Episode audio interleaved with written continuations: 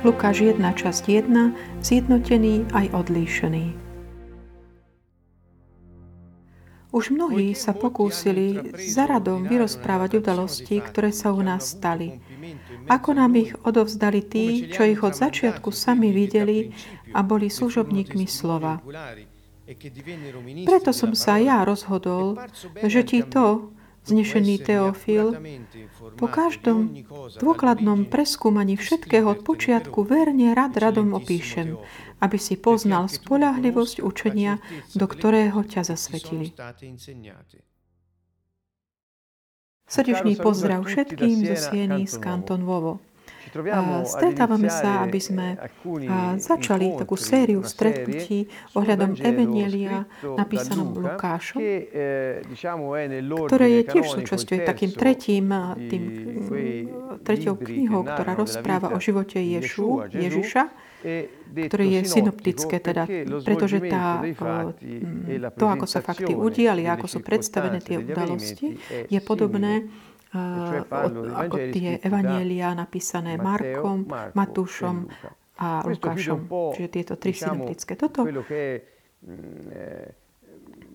ako keby uzatvára to, čo sme, tú našu sériu, ktorú sme začali od Matúša a Marka, lebo sa chceme trošku pozrieť na také základné rozdiely, alebo také tie špecifickosti, ktoré nachádzame v Evangeliu podľa Lukáša, ktoré ale neboli spomenutí u Matúša alebo u Marka. Je nám to užitočné na to, aby sme mohli si tak dať dokopy taký ten všeobecný celistý program. A ďalšiu časť potom budeme venovať Evangeliu podľa Jána, ktoré je také odlíšené od ostatných, o ktorých budem potom hovoriť, keď sa budeme tomu venovať. Evangelium napísané Lukášom sa zdá, že bolo napísané medzi rokom 60-80 nášho letopočtu. A je zaujímavé hneď pozrieť sa na to, vidieť to, že tento Lukáš bol pravdepodobne bol lekár, ktorý doprevádzal Pavla na jeho cestách. A neustále bol s ním až do konca. A teda Lukáš nelimitoval sa len vyrozprávať len to, čo bolo, ako všetci volajú, že Evangelium, to znamená život Ježiša, ale napísal aj druhú časť svojho posolstva, a to je kniha Skutkov apoštolov. Matúš, pripomínam všetkým, že v Matúšovi sme videli, že Ježiš bol popísaný ako Mesiáš, Bohom pomazaný ako kráľ. Markovi ten istý Mesiáš je popísaný ako služobník Boží a vemenil podľa Lukáša v tom, táto dobrá správa o Božom kráľovstve je popísaná s takým tým hlavným zameraním, že Lukáš popisuje Boha teda Ježiša ako človeka. Tu vidíte, že Matúš je kráľ, Marekov služobník a tu ako človek. Čiže je popísaná tá esencia človeka, ľudská, rovnako, ktorá ako tá Božia. Čiže vidíme v tomto Lukášovi, že ako Ježiš žil svoj život na takých vysokých štandardoch morálnych. Je to posledné z tých kanonických kníh. A teda posledné Evangelium je Evangelium podľa Jána, kde Mesiáš je popísaný. Boh, ktorý sa stal človekom. Tieto prvé náznaky nám tak už ukazujú, že ako tak špecificky máme zobrať do úvahy túto knihu, kde hovorím ja, to naozaj s takou veľkou radosťou Lukáš nám predstavuje Mesiáša, ktorom tá ľudská esencia aj tá Božia súčasne existujú, ale sú teda zjednotené, ale aj zachovávajú si každá svoju identitu.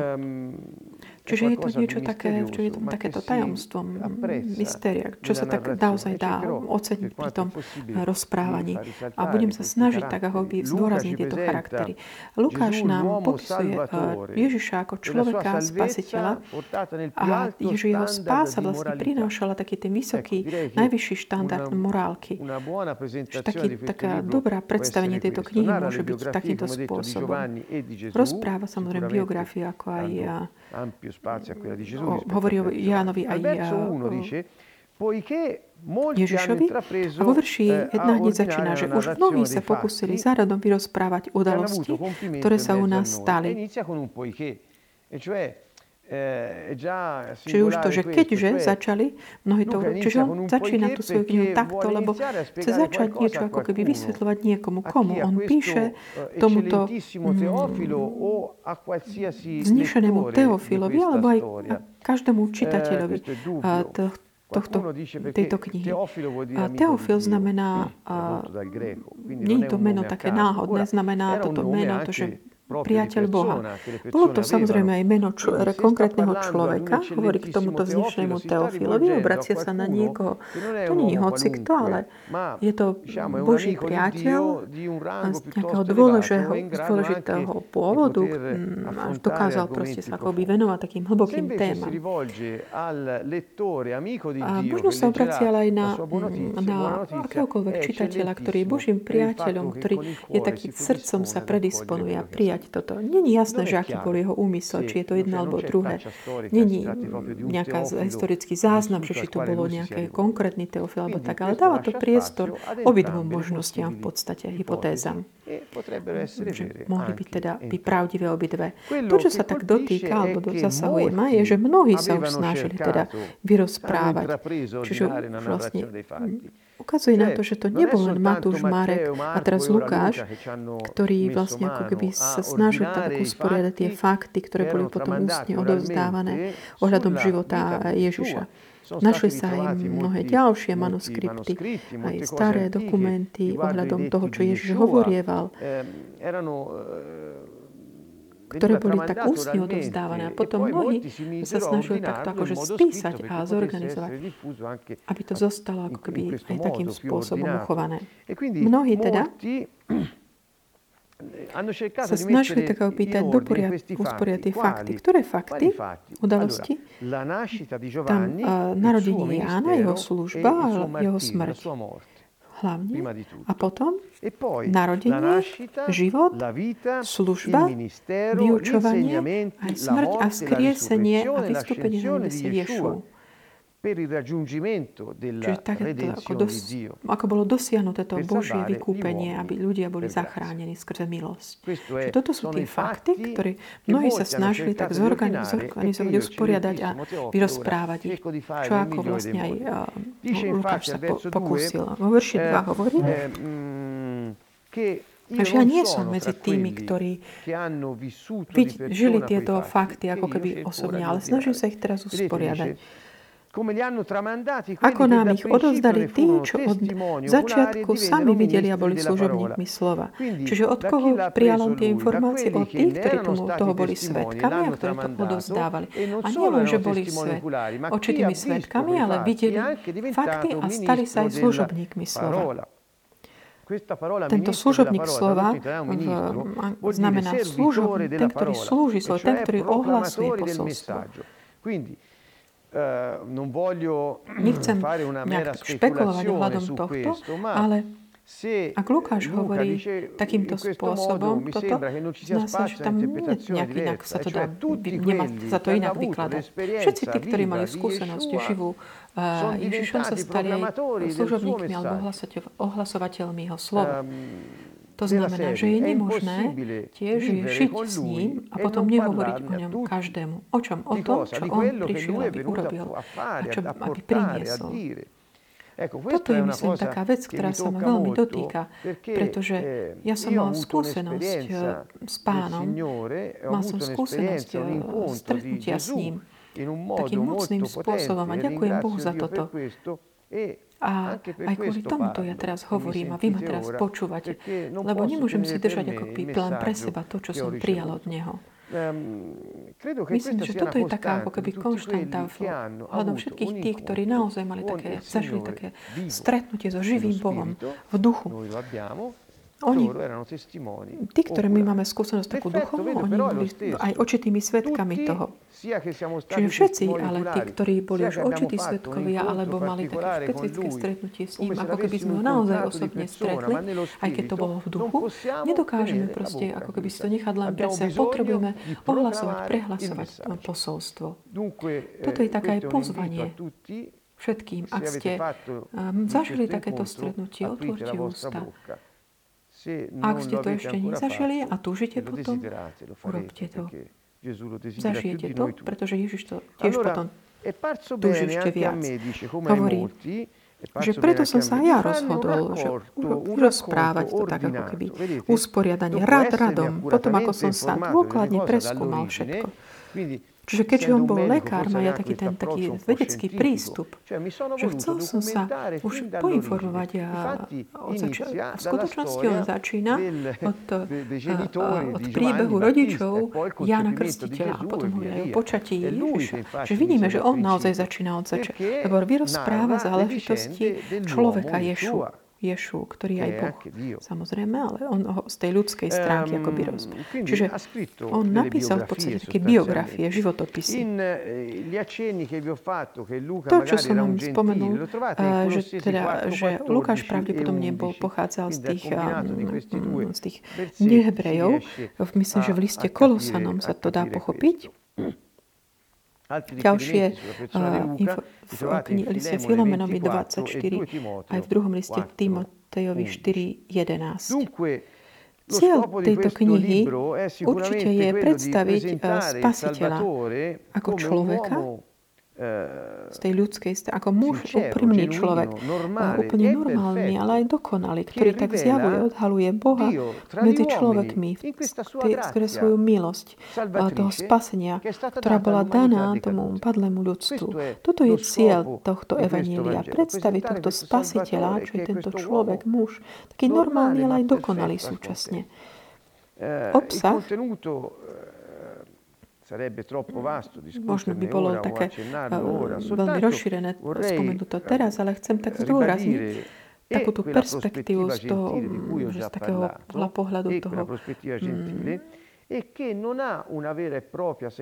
tých nehebrejov. Čiže nemá možno, že takú tú dejinnú takéto poradie, ako v Markovi je tak ako by usporiadanejšie viac než ešte v Matúšovi, ale Lukáš rozpráva hlavne ohľadom jeho tej morálke, ako keby tak narastá tak v tom rozvíjanie tejto témy alebo tých toho vyjadrenia, manifestovania toho charakteru Ješu.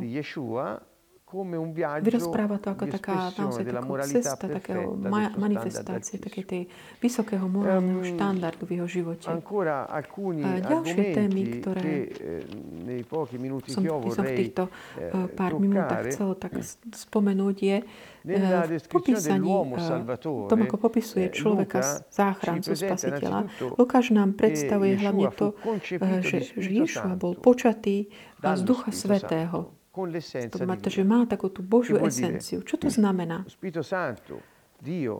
Duch Svätý, Boh, ktorý sa dotýka ľudí, dosahuje ich.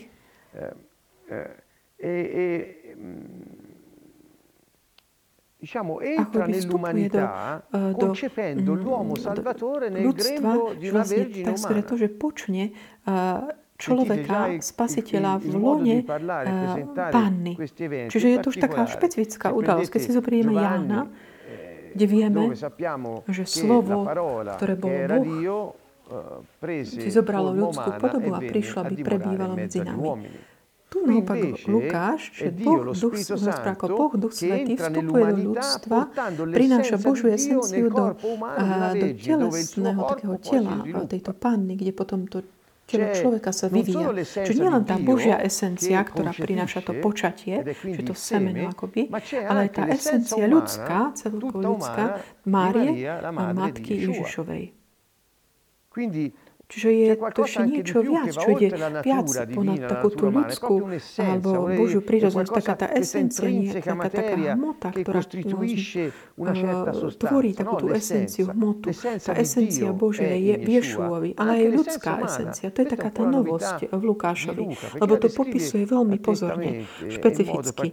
Nielen počatie, ale aj narodenie, pôrod. A taký ten fakt, že táto žena, ktorá prijala to posolstvo, aj Božie seme potom, niečo, čo nikde inde nie je vyrozprávané.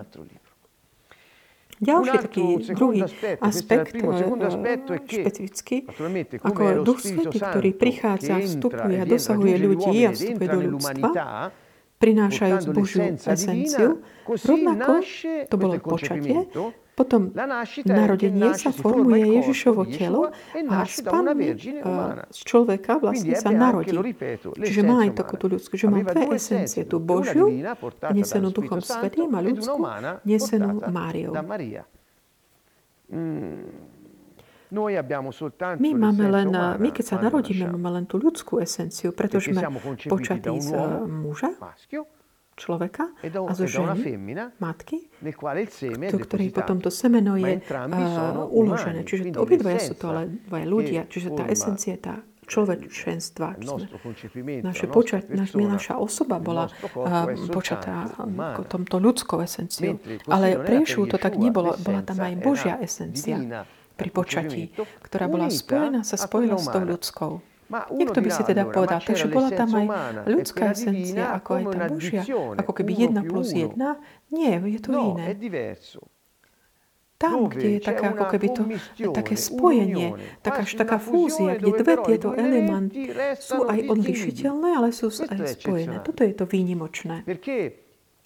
Pretože v tom rozprávaní Evanjelia Lukáša nachádzame takéto vyjadrenie k jeho vysokej morálky Ježišu ako manifestácia tých ľudských čností.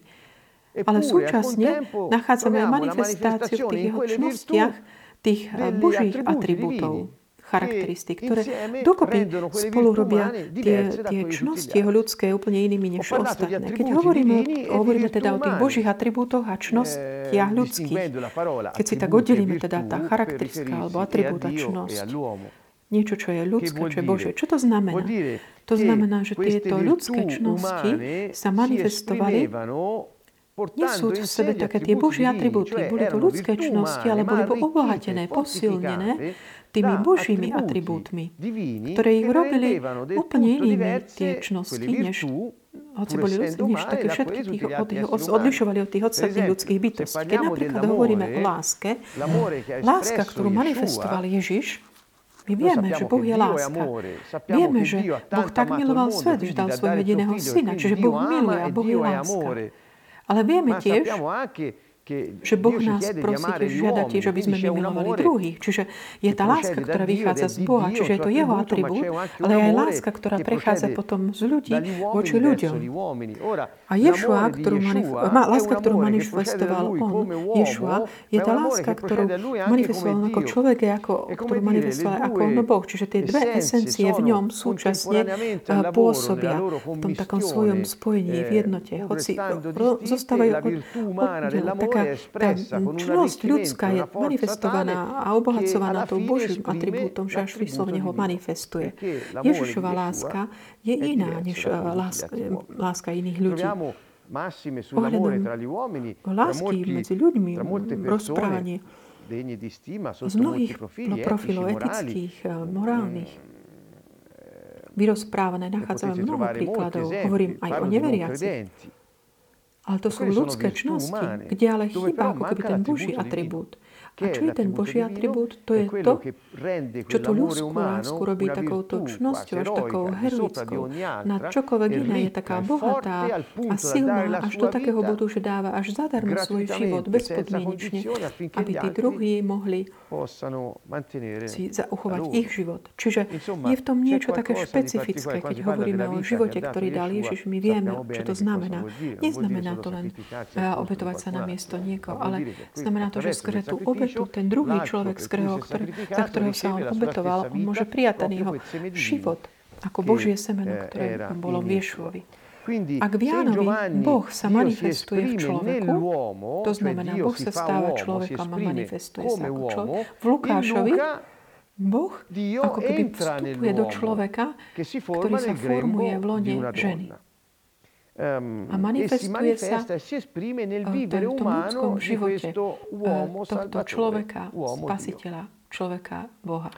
Quindi anche avendo relazione, scusate, taká ľudská esencia Ježišovi, jeho telo nemá vzťah, akoby nesúvisí s hriechom, pretože on mal to Božie semeno. Ako som už spomínal, my máme len ľudskú esenciu, čiže to semeno, z ktorého vzýšli, bolo z človeka pri našom počatí. Ale jeho telo, ako potom nachádzame v písme, v knihe Liste Rimanom, jeho telo bolo podobné telu hriechu, ale nebolo to telo hriechu.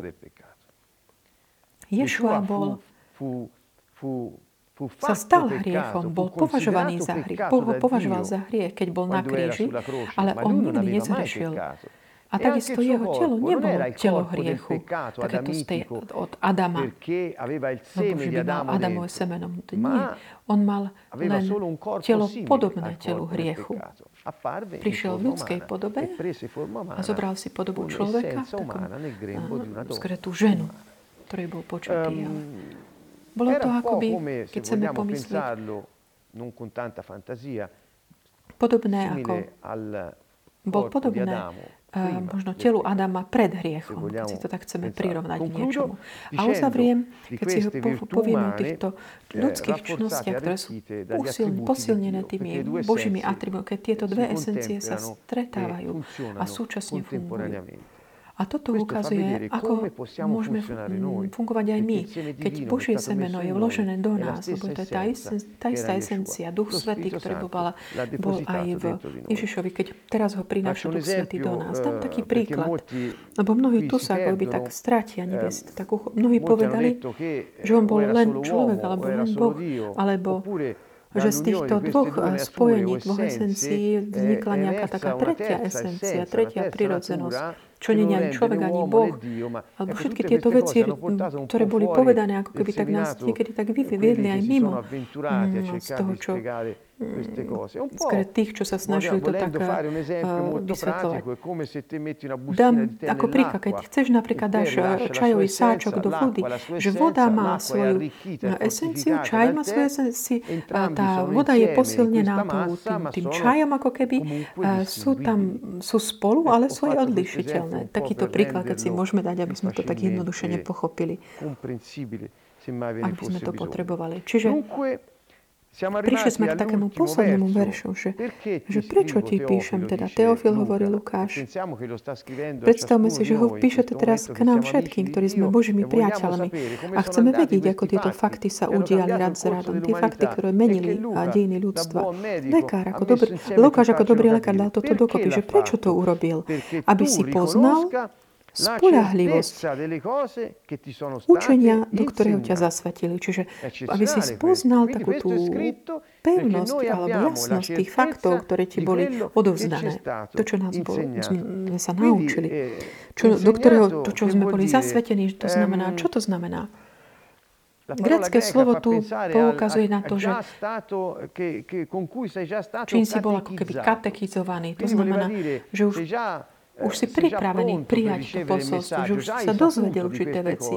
Ale možno ešte nie v takom tom poriadku, ako som ja hovorila, s takým tým novým zmyslom, ktorý môžeš mať, keď ti to vyrozprávam ja takým spôsobom a tým ukážem ti tú maximálnu morálnosť tejto bytosti, ktorá prišla, aby zmenila chod dejín.